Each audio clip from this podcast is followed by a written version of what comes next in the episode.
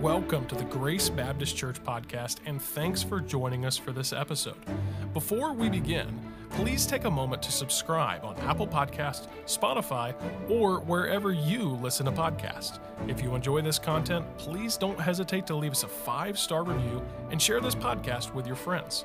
We'd like to extend an invitation to you and your family to join us for worship this week at Grace Baptist Church. We'd also love to connect with you online at gracekettering.org. Thanks again for joining us and enjoy the episode. All right, let's go ahead and turn to Revelation chapter number one. Revelation chapter number one, and this is where we'll be uh, in this passage of Scripture. We're going to rocket ride through Revelation, and uh, there's so much in here that we could we could stop on. We could stop on it for a long time. One of these days, I was told uh, that you should wait 10 years after you started preaching to preach through uh, Revelation. so I guess I have a couple more years to go, and uh, we'll go from there. But Revelation is a powerful, uh, powerful book. You know that there's a blessing to those that read it. So if you have not read Revelation, I'd encourage you to read all the way through it. Um, and even if some of it just goes right over your head, just continue to read and uh, allow the, the Lord to give you something new every time. And so if you look there, Revelation, uh, it's not Revelations, it's Revelation. And uh, there it is. It's, it is the revelation of Christ, which God gave unto him to show unto his servant things which must shortly come to pass. And he sent and signified it by his angel unto his servant John, who bear record of the Word of God and of the testimony of Jesus Christ and of all things that he saw. Blessed is he that readeth, and they that hear the words of this prophecy, and keep those things which are written therein, for the time is at hand. John, to the seven churches which are in Asia, grace be unto you, and peace from him which is which, and which was, and which is to come, and from the seven spirits which are before his throne, and from Jesus Christ, who is faith, the faithful witness and the first begotten of the dead, and the prince of the kings of the earth, unto him that loved us and washed us from our sins in his own blood, and hath made us kings and priests unto God and his Father.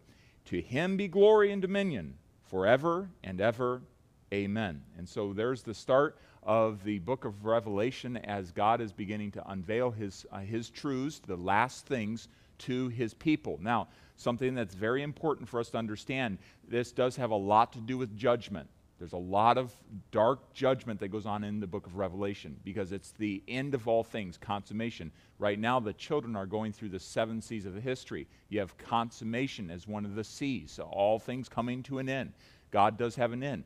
As you look at this book, it is revelation. Sometimes we hear people call it the, you know, the apocalypse, but it's the revelation of how God is going to end everything. It is the final chapter. We're not, we're not wondering about what's going to uh, happen at the end. We have the end, we have the final chapter. It is written out for us. Now, you notice this word prophecy that comes up in here. Someone give me a good definition of the word prophecy.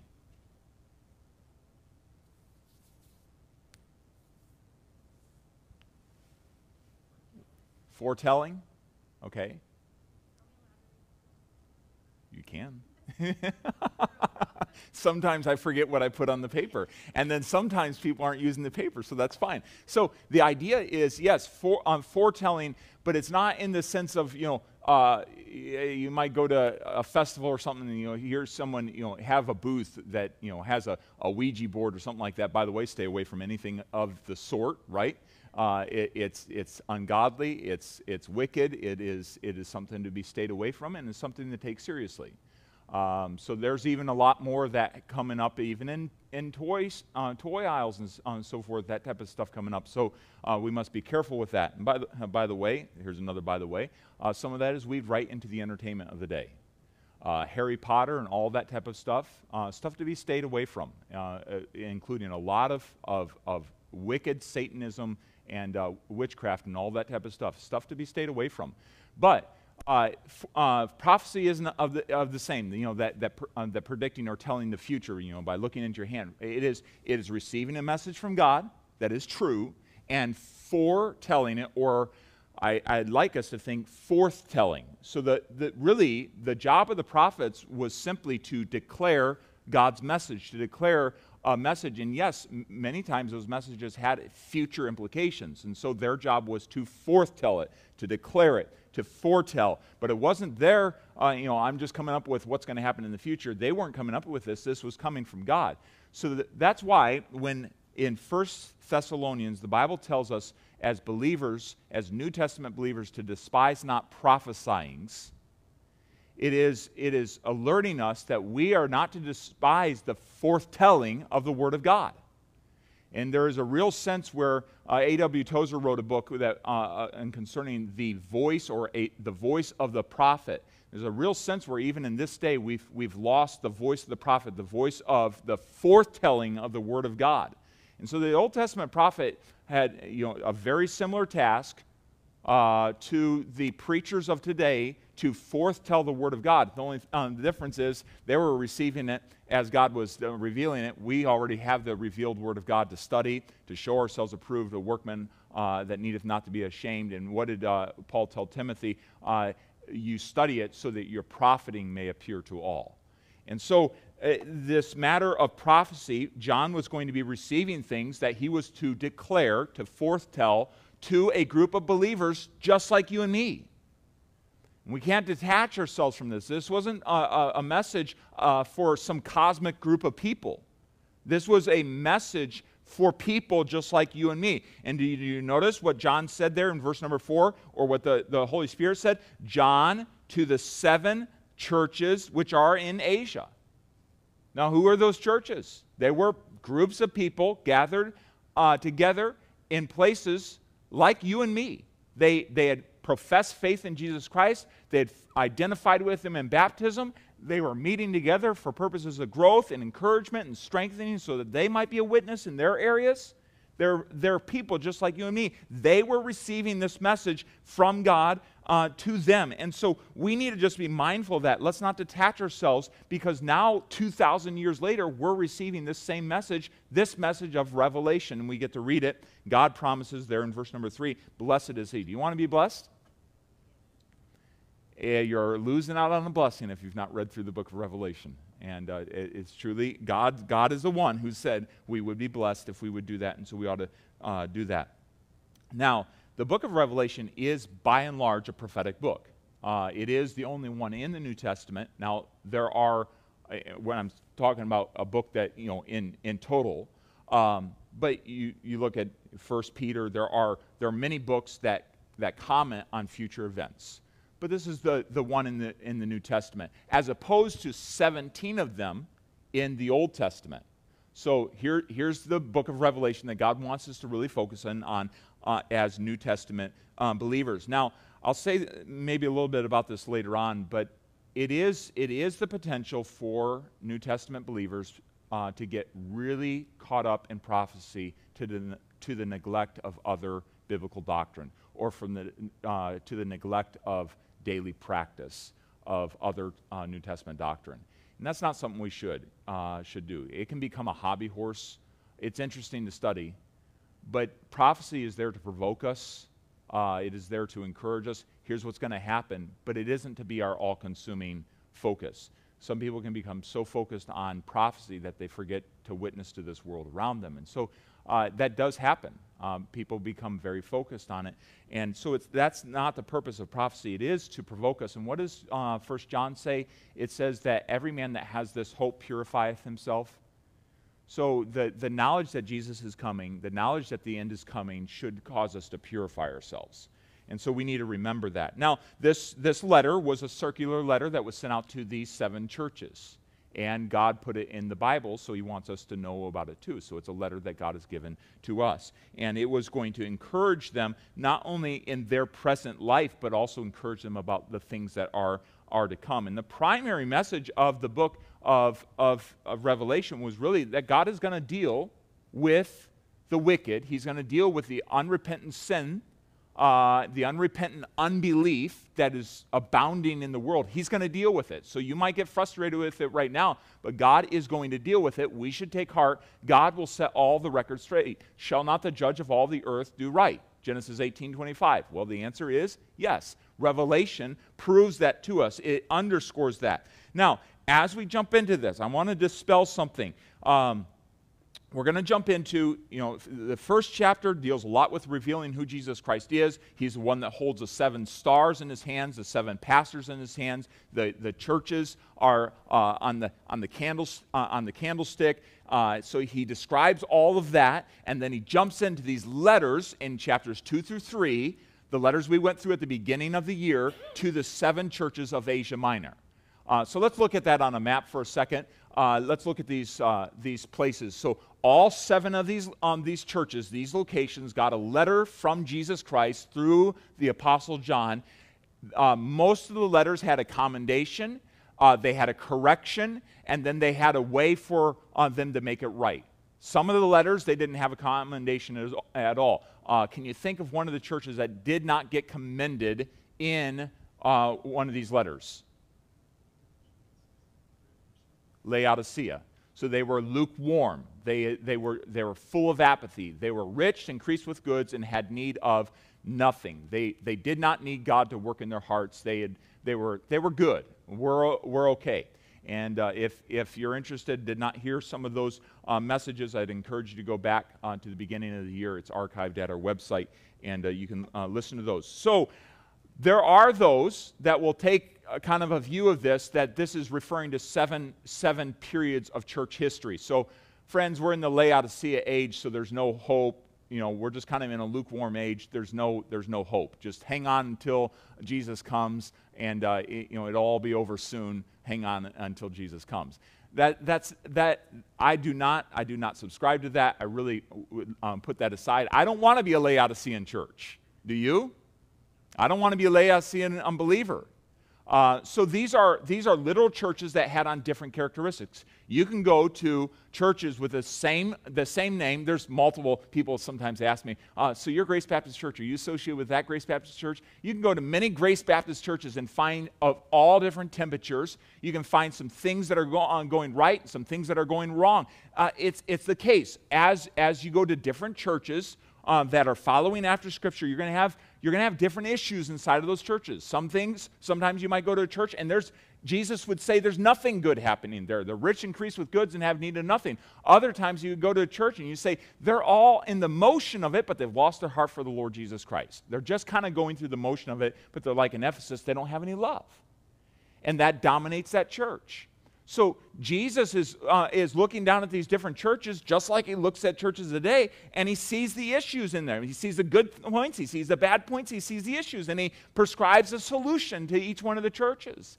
And he would often say to the churches, if you have ears to hear, let them hear. If you have a, a heart that's open to me, hear. Follow after what I'm saying. And so these messages are given to these churches to help them to be what they ought to be in that day. And so the messages are given to us, to each one of these ch- uh, churches, uh, to be what we ought to be. So these letters, these messages to the churches, are dealing with sin that goes on in the churches. And anytime there's sin de- uh, in the church, which is sin in our own hearts, has not been dealt with, uh, or is being overlooked within the church body, uh, there's going to be a problem.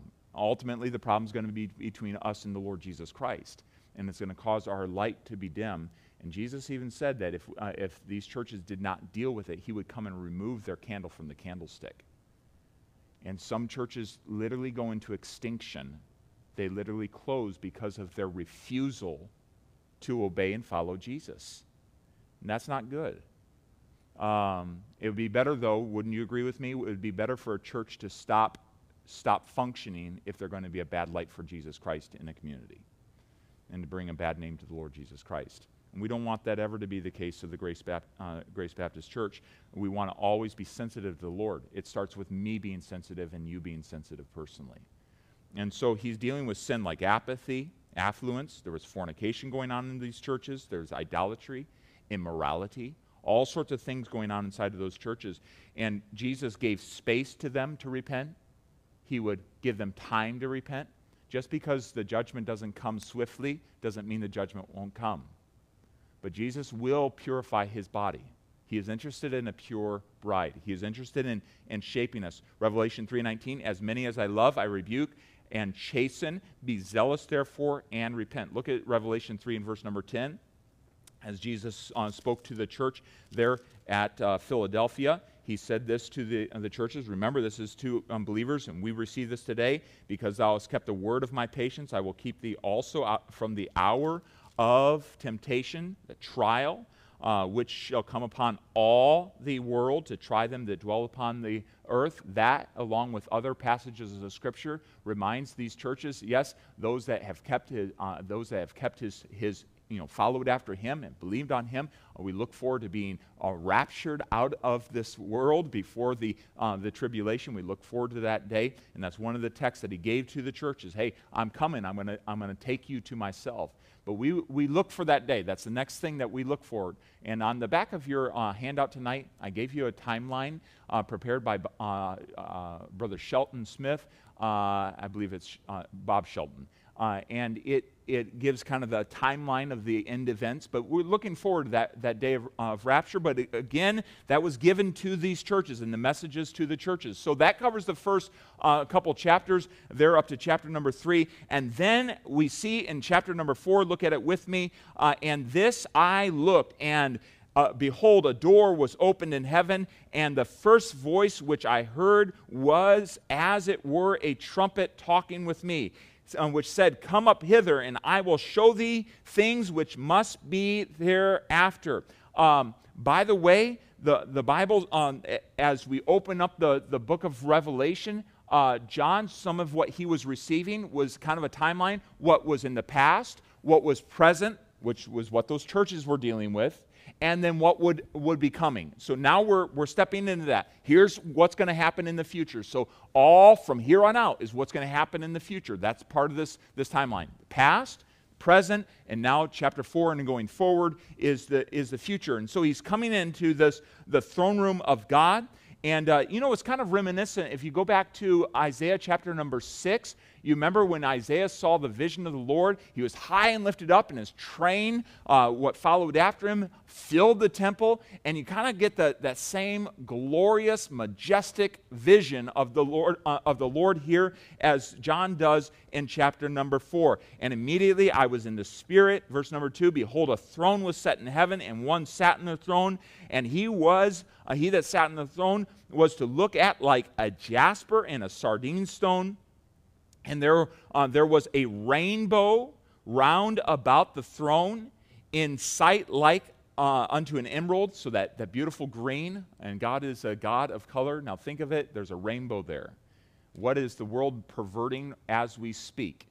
The rainbow. Uh, and it, it, it, is, it is a picture of God's promise, not only not to flood the earth again a, as an act of judgment, but even it is right there at the throne and uh, how Satan is so, so very crafty. And round about the throne there were four and twenty seats, and upon the seats I saw four and twenty elders sitting, clothed in white raiment, and they had on their heads crowns of gold. There was uh, light proceeding from the thrones, and, and so on. So all this, just the beautiful grandeur of this, of this throne room, and you can uh, read down through that. But I want you just to realize this is what John is stepping into. Can you imagine having having the awesome privilege to be able to see all that and then to relay that to generations eh, upon generations of believers going forward? Well, that was John's opportunity. And so he had that. Now, as we come into chapter number five, there is a kind of a, an ominous tone that, that, um, that strikes here. Look at verse number um, one. And I saw in the right hand of him that sat on the throne. Who is that?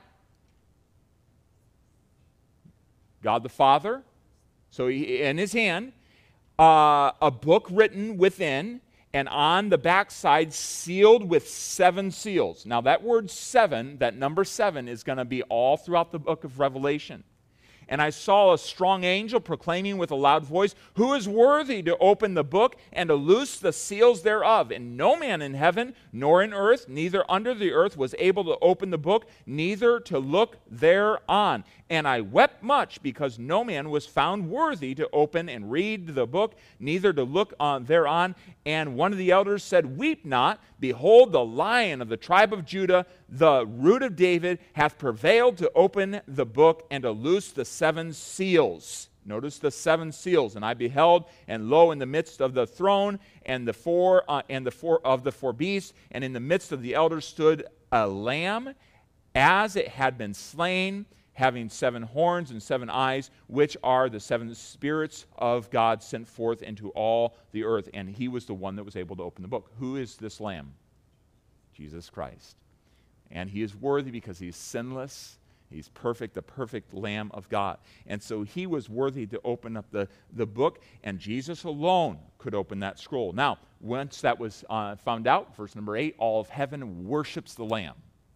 And we're going to be able to be a part of a worship service uh, similar, but oh, what a day that's going to be when we get to worship the Lamb with all of heaven together. And so, all the way through the end of that chapter, we find the worship of the Lamb, and they're saying, Worthy, worthy, worthy unto him uh, and uh, worthy is the Lamb, verse number 12, that was slain to receive power and riches and wisdom and strength and honor and glory and blessing. Every creature in heaven's joining together. That's why sometimes we say, even in this auditorium, every voice needs to be singing. Why? Uh, we're all to be here worshiping uh, the Lord. None of us are going to hide out in heaven and not worship Him. Every creature is going to be worshiping Him in heaven. So he is worshiped there as the one who is worthy to open up this. That leads us into these judgments that are going to come. Now, that, that scroll contained uh, some very serious news for the inhabitants of the world. You can look at it from this way. Uh, if, if, if God did not bring judgment upon the inhabitants of the earth that have been unrepentant in their unbelief, uh, would he still be God? In other words, uh, would he be just if he did not bring judgment? against sin and iniquity? No, he would not be. He has to ju- he has to bring judgment. He has to be vindicated. So this, yes, well, it's a horrifying message to those that are uh, being judged. It does underscore who God is as a God of justice. And so here he is in chapter number six. We open up and notice in chapter six, and I saw when the Lamb opened one of the seals, and I heard, and as it were the noise of thunder, one of the four beasts saying, Come and see. And I saw, and behold, a white horse, and he that sat on it uh, had a bow, and a crown was given unto him. And he went forth conquering and to conquer. And so we begin the opening of each one of these seals. Now, let's going to uh, walk through these, these uh, judgments. Uh, we're not going to dive into each one of them, but I'm going to give you a high level view of them so that we can understand kind of what's going on. So we have three sets of seven judgments. Three sets of seven judgments. The first judgments are the seal judgments. So he's opening up the scroll, and they're the seal judgments. There's seven, seven of these seal judgments. Okay, and so you can read all the way down through there as we come through uh, uh come through chapter number six. Now, as we think of this, let me just set this up. We're taking a literal view of this, unless there is imagery inside the book of Revelation. Uh, you see seven horns, seven eyes. Some, some of those things have imagery. But he is walking through uh, seven different judgments, these seals opening up, which are, we take a literal view to this, okay? Not, not an allegorical view. Now, there are, there are those that go in and they do all sorts of damage to the, onto the book of Revelation by taking an allegorical view. Our goal in interpreting Scripture is to take the plain sense, the literal sense. If, if the plain sense makes sense, Seek no other sense. All right? Uh, do you get that? If the plain sense makes sense, seek no other sense. There are times you're reading along and you're like, uh, that, that seems like that's probably some, uh, some imagery being said there. And so there is that inside the book of Revelation, but there is, uh, there is much uh, to be taken literally. And so here we are, uh, and we look at this as, with a literal, literal way so that we might not take license. I, I, remember um, I believe it was Constantine that took the, the, the story, the parable of the Good Samaritan, and he, he allegorized it. You talk about, you know, he allegorized every single item, uh, you know, every single part of that, of that uh, parable, and uh, came out with some just amazing, wacky, uh, wacky interpretations. So, you know, it, it, people can do that. And I, I, I warn you, especially in this, this way of, in this area of prophecy, people will do that and uh, it, it, will bring you into a lot of different doctrine. And so it's something to be careful of when, when studying along, just be, and be aware of. Plain sense makes sense, seek no other sense. So these seven seals, chapter, uh, chapter 6 through 8, um, in your notes there, uh, war, conquest, famine, death, martyrdom, the day of the Lord, the army of the Lamb. Um, and so there's, there's a lot that is going on inside of these. One of the things I really want you to get a hold of here as we go through these judgments, the seven seal judgments, they're happening. They're, they're, these are happening to the earth. Much death is happening upon the earth. We'll say a bit about that a little bit later. But once we get to that seventh seal, it opens up the next set of judgments. And so I want you to, I want you to catch that because the next set of judgments is the, is the trumpet judgments. Look at chapter number 8, chapter number 8 uh, tonight. And so we, we look at the next set. So chapter 8 opens up, and when he opened the seventh seal, there was silence in heaven uh, about the space of a half hour, so about a half hour of time. And then we open up into this, this verse number 7, the first trumpet. So the seventh seal is all the next set of judgments. It's horrifying. So you thought that the seventh, every time one of these seals was opened, that it was a horrifying judgment. No, you get to that seventh, and it was like, whoa, it just opens up to a whole nother set of, of, of God's wrath being poured out against the iniquity and the unrepentant unbelief of mankind. And you know what's amazing to me? In chapter 9, in verse number 20, and the rest of the men which were not killed by these plagues, yet repented not of their works, of the works of their hands, uh, that they should not worship devils and idols of gold and silver and brass and stone and of wood, which neither can see nor hear nor walk, neither repented of uh, they of their murder, nor of their sorceries, uh, nor of their fornications, nor of their thefts. And they repented not. in the, what happens uh, several times throughout the book of Revelation is God brings all this judgment and they shake their hands and their fists at God. And you look at it and you read through that and you're like, what in the world? What is it going to take for mankind to say, we give up, we believe? You know, it, you go back to the to the nation of Egypt and when Pharaoh was under all the plagues of Egypt, and you wonder, what is it going to uh, take for him to give up? Even after the last plague, when his own son was, uh, when his own firstborn was taken uh, in death, he, he reneges on that and chases after them. And just the, the foulness, the, the resistance, the stubbornness of the sinful heart against God. And so as we go through these trumpet judgments, uh, God is bringing all this, this wrath against, uh, uh, against mankind, and yet they don't repent.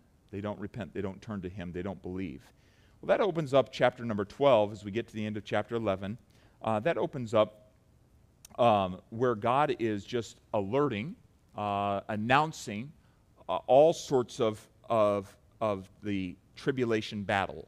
And so Satan is making war against the church during this tribulation. Uh, the rise, uh, the rise of, of, of the Antichrist. Um, you have the one world government. Uh, you have the, the economy that is in, in trouble.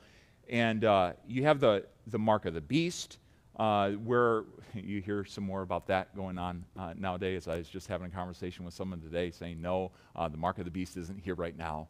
Uh, so you have some of that going on. But when, when it comes to that time, it will be a clear, a clear distinction. You, you take this in order to swear allegiance uh, to the Antichrist.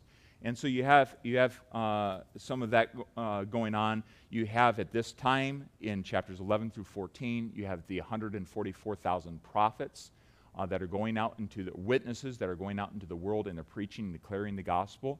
Uh, and what is interesting about these 144,000 witnesses? Where do they come from? What's their nationality? Okay, they're Jewish. So where do they come from? What's that? Okay, so how many comes from each tribe? So 12,000 from each tribe. And so they are going out and they're declaring the gospel. And uh, Obviously, as they declare the gospel, there are those that come, uh, come to faith. And yes, uh, there is a coming to faith during, uh, during that time. And many people will ask, well, do you believe that you know, in the tribulation there, there would be people that would come to faith? Understand the church is not, not there. There is, God is still working in the world. Ultimately, the whole tribulation is to bring Israel to himself. There are going to be people who receive, but there's also, the Bible talks about a strong delusion that comes upon the world. And if you don't believe in strong delusions uh, uh, uh, uh upon the world, uh, just look at what we're going through right now. And you realize how easy it would be right now for a strong delusion to come over to the world and people to just continue on in their unbelief. And so I, I, you know, I think even the last two years, it, it, just helps us to realize. And I'm not, I'm not saying the virus isn't real. I'm saying uh, some of the response to it and what, what just the, the lies and all, all of that is continuing to go on. And just realize there's a strong delusion that's even, even in the world right now. That spirit, you can see the preparation for these things. So uh, ultimately, uh, God is going to bring complete and total justice. He is going to bring justice. And uh, it's going to come down to this you either follow the lamb, you follow the beast. And, uh, and God is going to bring it to that on that type of a point. And so uh, you have that mark of the beast thing. I do believe that even now things are being prepared towards that day. The world is being prepared towards that day. And I think we're sooner than we, uh, than we can imagine. I think that trumpet's going to sound. And aren't you thankful you're going up ahead of that? And I'm thankful for Revelation 3 and verse number 10. So, again, just like with the seal judgments, the seventh seal opened up into the trumpet judgments. Uh, the seventh trumpet judgment opens up into the seven bowl judgments. And you don't want to be here for that. Uh, listen, uh, if you notice there on the screen, 3.5, 3.5, okay? So, as best as I can understand, the seal judgments really uh, encapsulate the first uh, uh, half of the tribulation. So as you, as you consider that, that means that the, the tribulation starts, the judgments start with kind of a, a, a little bit of a lazy uh, pace. But the second half isn't like that. Uh, the trumpets, the trumpet judgments, they, um, they, they come and they're, they're more fierce than the seal judgments. But when they open up into those, those, those bowl judgments, you talk about the grand finale, and, and uh, some believe that, uh, I was reading in Things to Come uh, today, uh, some would believe that the, the bowl judgments really get towards the last part of the tribulation. So it's, it's the, the grand finale, if you will, of the, of the judgments of God against um, the ungodliness in the world. And so God is going to, through, through swords, through blood, through fire, through darkness, uh, he is going to judge the world in these, in these bowl judgments. And uh, if you look at the sixth bowl, it does open up where uh, God is beginning to gather the people to the battle of Armageddon. And yes, there will be a final battle of Armageddon. Uh, when Jesus comes back to the earth, there's going to be a final battle, but there is going to be preparation. Remember, we're talking probably about a, a year of time here. Uh, that, that God is preparing, that, that the armies of the world are preparing and so on, but the final battle there at Armageddon will be won by the Lamb.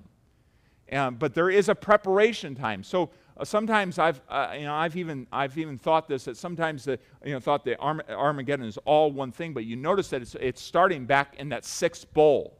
Uh, and if you'll notice there in verse number, uh, chapter number 16, so here you might uh, you see it as the vials or the bowls. The first vial, second vial, chapter number 16, and then the sixth vial, the sixth um, bowl. Uh, he opens up, and God is beginning to gather them. Uh, it says there in verse number 14, "For they are the unclean, are the spirits of the devil working on miracles which go forth unto the kings of the earth and of the whole world to gather them to the battle of the great day of God Almighty."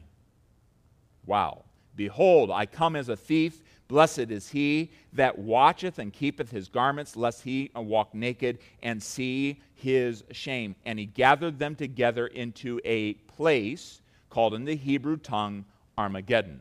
So he's gathering them together. Why? Because God is going to bring them into that, um, that battle place for the final defeat. You know what's amazing to me is God sometimes allows uh, the wicked, unrepentant, unbelieving individual to, to go along, go along, hey, it looks like we're going to have a victory, gets them right to the point where he can win his greatest victory over them and prove and vindicate himself. And that's what's going to happen at the Battle of Armageddon. All the armies of the world are there to attack who? Who's the enemy? The Jews, Israel. And so Jesus is going to come and he is going to, he is going to uh, uh, liberate them. He is going to win the battle for them. And so that's going to be amazing thing. So the, the seal judgments uh, happen in the first uh, um, part of the tribulation. Trumpet judgments and going forward seem to be in the second half of the, of the tribulation. And in these judgments, if you'll follow along and read through this, you're going to find that some half of the, of the world's population is going to be destroyed. Now, think about that for a minute. Half of the world's population. Right now, it's 7.8 billion. That's a lot. That's a lot of death. Um, someone had put together a, a, uh, a little bit of a, you know, just to help kind of picture this. If you took 1 billion pennies and stacked them, it would amount to about five school buses. Okay? And uh, that's, just, that's just a penny. Can you imagine three and a half billion, four billion people dead? That's just unbelievable. And so uh, God is going to bring incredible judgment upon the earth. And uh, boy, we have a message to tell. This is nothing to go through. We have a message to tell. This week we have a message to tell. If this should happen in the next, Uh, in the next while, if, if, if Jesus should come tomorrow, well, we want some people to know the Lord Jesus, Jesus Christ and not have to go through this. And so that leads us in chapter 17 through 19 to the fall of Babylon. Now, I'm just going to say this, and this is really all I want to I want to note in this in this section is that there, there are two Babylons that are in focus here, not two different locations. We're talking about a religious Babylon and a economical or political Babylon. So we're talking about a religious power and political power. Chapter eight, uh, 17, religious power. Chapter 18 uh, is, is this matter of political power. And you know, I've said several times that, you know, just watch as government and religion join together. Why? Because that's where we're headed. That is what is, that is, that's a reality. And it's happened before, but it, that is where we are, we're headed. And we, we even see that right now. We see uh, more and more of that uh, happening. And I, I think and probably you've heard of, of some of this. I put there a quote in there from uh, a, real, a real great quote from, uh, from uh, Scofield that would help just kind of uh, lock that together. But as you think about this, this matter, consider what's happening next year in the opening, in 2022, in the opening of the Chrislam Center. Have you, have you seen that over in Abu Dhabi? Uh, if you'll give me that, that picture. So there's this, there's this, uh, this site over there. Um, Pope Francis has worked out a deal with, um, with the, the Muslims um, to, to have what is called Chrislam, the blending of Christianity and uh, Islam. But on this site, there's three buildings that are, that are in process right now. It's opening up uh, next year.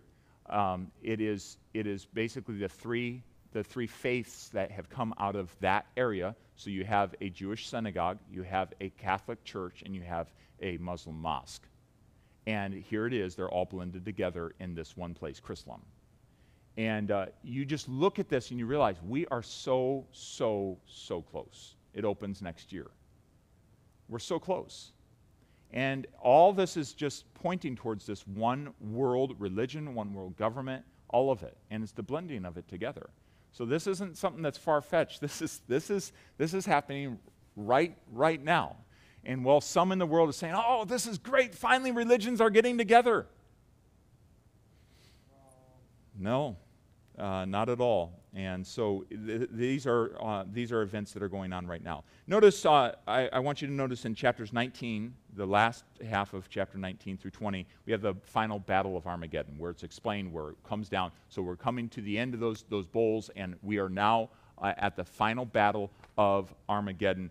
And so they're all gathered there in this, in this valley. I wish I would have thought to grab a, a, a picture of that to, to show you uh, tonight, but we're in this, this battle there, uh, this valley there, and, uh, and they're, all, they're all gunning for Israel. And it is at that point that Jesus, with the armies of heaven, the saints, comes back. He's riding on the white horse. The armies are behind him. You can see that in chapter 19. And uh, the Bible says in verse number 15, and out of his mouth goeth a sharp sword, with, uh, that with it he should smite the nations, and he shall rule them with a rod of iron, and he shall tread the wine presses of, his, of, of the fierceness of, his, of the wrath of Almighty God. And he hath on his vesture and on his thigh a name written King of Kings and Lord of Lords. And he comes and he sets things straight. Now, there's other parts, chapter 14 uh, deals with, there's other parts that speak of the out, the, the, the, the fallout of this battle.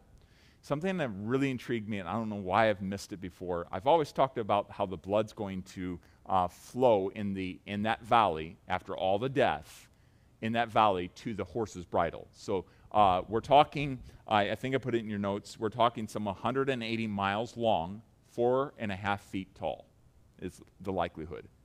So after you have all those, those, those soldiers, horses, and so on, we're talking about the, the battle of Armageddon. We're talking about the armies of the world are, are there in that place. So there, it's going to be something else. And so uh, it's going to flow like that. It's going to it's going to be an incredible amount of casualties. And did you notice in verse number 17 of chapter 19? Uh, look at it with me. This is this is this is fascinating to me because uh, what how are they going to clean up this?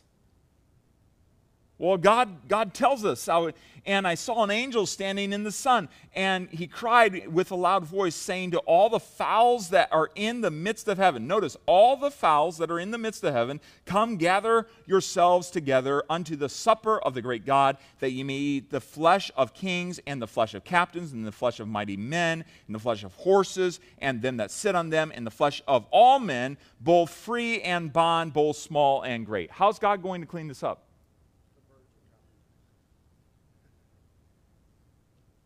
Wow. The birds. I mean, what, what in a crazy, crazy time there in the Battle of Ar- Armageddon. So uh, God is going to win the victory.